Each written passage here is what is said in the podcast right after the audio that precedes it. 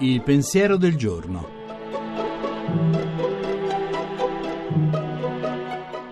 In studio Paola Ricci Sindoni, professore ordinario di filosofia morale.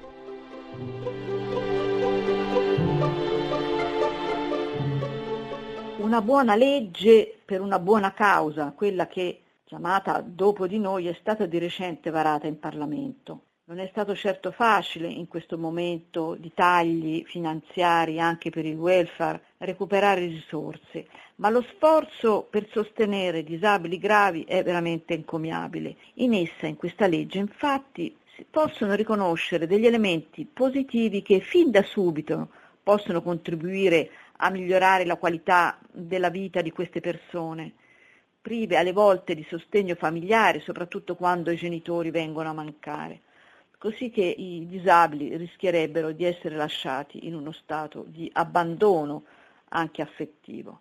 L'apprezzamento va dunque ad estendersi anche alla dimensione educativa di questa legge. Essa infatti rappresenta per l'intera comunità civica un esempio positivo di impiego costruttivo e solidale delle risorse pubbliche in una logica di sussidiarietà e nel caso specifico di promozione fattiva delle persone disabili.